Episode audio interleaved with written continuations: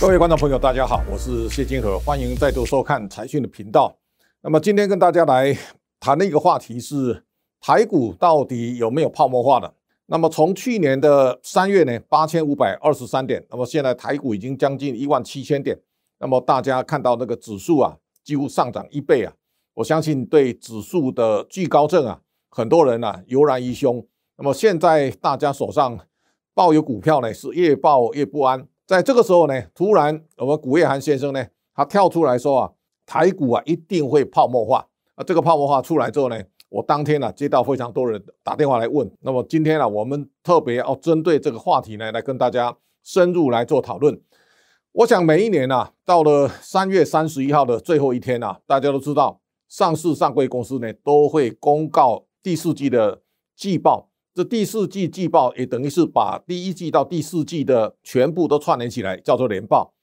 这个年报就像我们一个人到医院啊去做体检一样。那么大大家到医院做体检的时候呢，你会看到你的各种指数有什么样的一个变化。这个时候大家看到年报呢，也同时也是检视上市上柜公司啊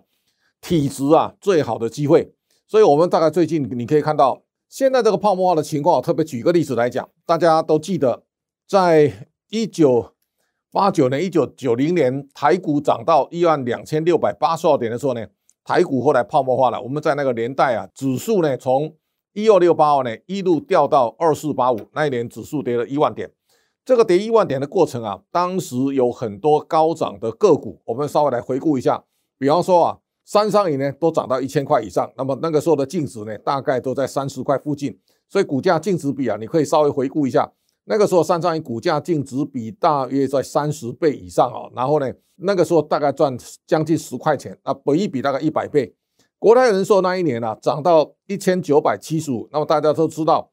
国泰人寿那一年的 EPS 八块五毛二，然后每股净值啊二十一块半，到一千九百七十五的时候呢，它的股价净值比已经到九十一点七七倍，而本益比到两百三十一点八倍了，所以这个就到最后呢。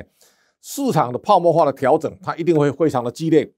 现在的台股呢，我们现在大概可以看台股整体来讲，现在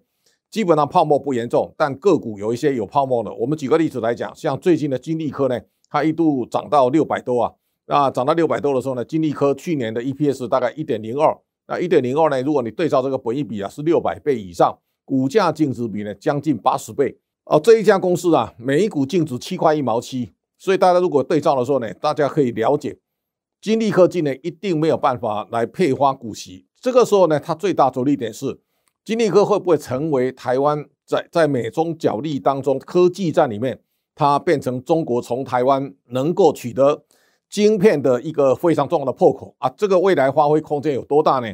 现在谁都不知道，但是它已经把股价发挥到淋漓尽致了。另外一个，我们也看到。三一三八有一家公司叫耀登，这是五 G 的天线的公司，它从二十六点三五啊涨到五百一十八。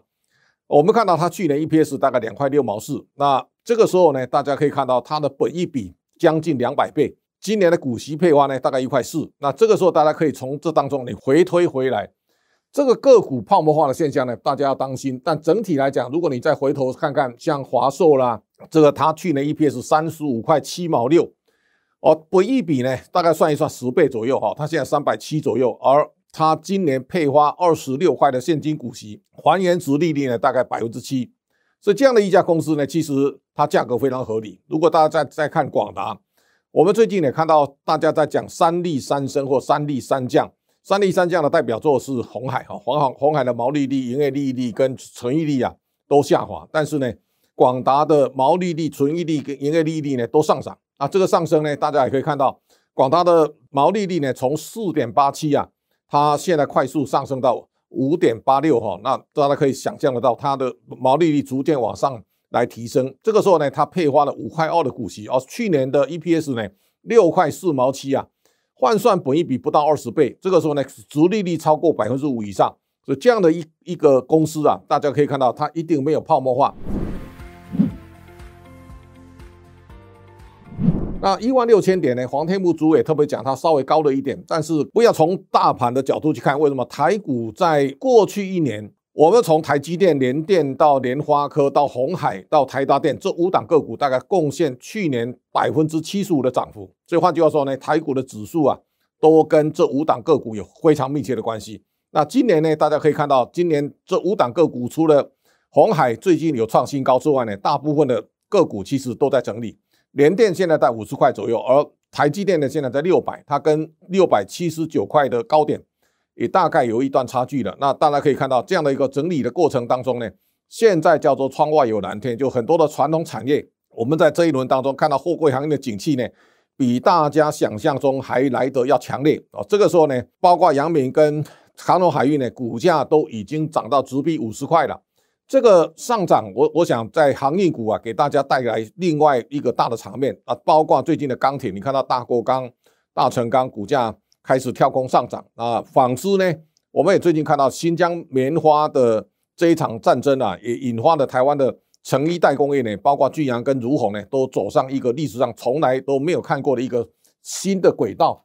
好，我们看到。台股的基本面啊，这是大家非常注意的。你看到去年一年呢、啊，我们整体上市贵公司啊，它的税后净利是两兆四千六百亿，这个数字有多好呢？你看台股的在二零二零年从一月的二点六四兆营收到十二月的三点六六兆，我们看到第一季呢，它赚了三千五百一十亿，第二季呢五千四百一十二，第三季呢赚了七千六百九十四，到第四季呢是七千六百四十八点七九。加起来二点四六，这二点四六其实你可以比较一下，在二零一九年呢，全体上市贵公司是三十五点零三兆，那去年一年是三十五点四六，相差大约四千三百亿。但四千三百亿呢，我们的获利呢，整体获利去年比二零一九年呢增加四千七百亿。最大关键是台湾有非常多的公司呢，它的毛利率呢大幅的攀升。这个毛利率的攀升啊。我们来稍微比较一下第三季的这个整个毛利率的变化呢，其实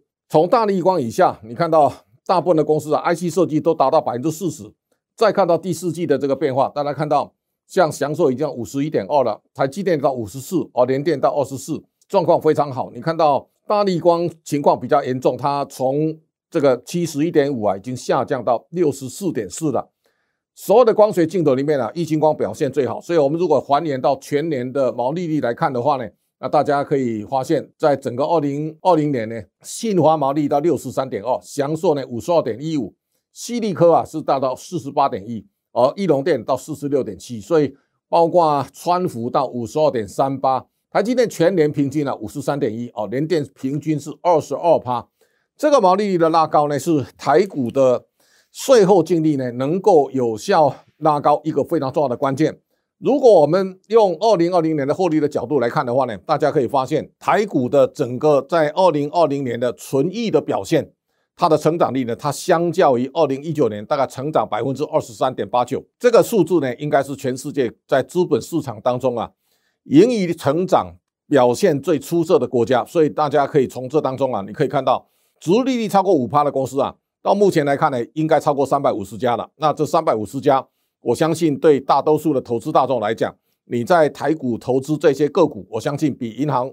这个定存的殖利率要高很多啊。那在这种情况之下呢，我们也看到在第四季当中的获利情况非常好。台股的年报里面呢、啊，有十八档它的 EPS 啊超过二十五块，这是在历史上大家从来没看过。你看到新向是赚了四十八点三套，那大立光呢在。去年一年它还是有表现，但是相较于在过去的高基期呢，大立光呈现是一个衰退，所以股价大立光最高六千七百五十，现在掉掉掉到三千多。那去年一年当中啊，我们也看到台湾的金融股也交出一张非常亮丽的成绩单。如果从现在的市值的排行来看呢，国泰金第一，富邦金控第二，第三是兆丰金，他们在去年都有非常好的表现。那么到现在来看呢，整个金融股当中啊。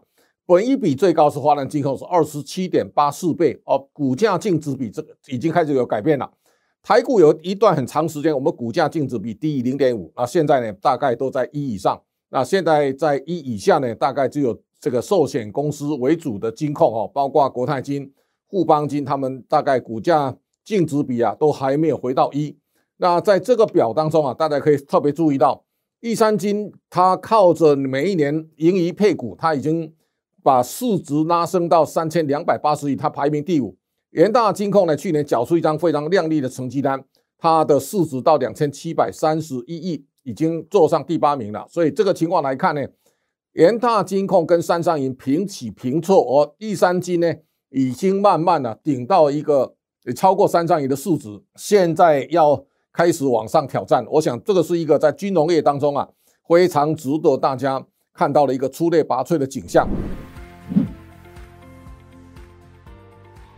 所以，我们如果从这样的一个获利的一个角度来看呢，第一个呢，台股的总体它没有太显著的泡沫。那我想，台股在三月三十一号年报公布完整，那年报完成以后呢，那进入到第一季的时候呢，大家一定要非常注意，在这几天，第一个呢，大家要盯住三月营收是我们观察到二零二一年全年当中啊非常重要的季度。这个公布完之后呢，到四月下旬，大致上我们要看到很多的企业呢要公布第一季的季报。这个第一季季报啊，是影响股价非常重要的一个一个变数。所以大家也可以注意到，在下个礼拜呢，所有新贵公司啊要公布年报。那新贵市场在这个礼拜当中，大家可以特别注意到，台积电的子公司啊彩玉呢登上新贵之后呢，股价第一天涨到五百六十六啊。那这当中大家可以看到。台积电持有这家公司的股权是八十六点九八趴，所以未来看起来，在它的设备供应链呢，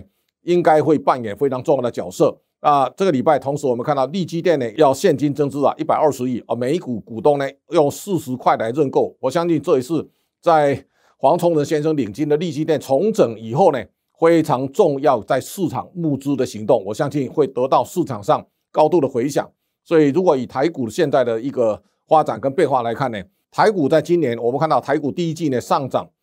如果扣掉货币的因素呢，大概上涨九点九趴。但台股去年整年呢，我们上涨十一点三，在全世界来讲，台股表现呢是最亮丽的市场。所以，我们大家可以看到，大陆的沪深三百在第一季呢下跌百分之三点一，而台股呢是相对上涨十一点三。在去年已经发挥不错涨幅的台股，那么到今年还是仍然有继续不错的表现。我们整体来讲，台股还是。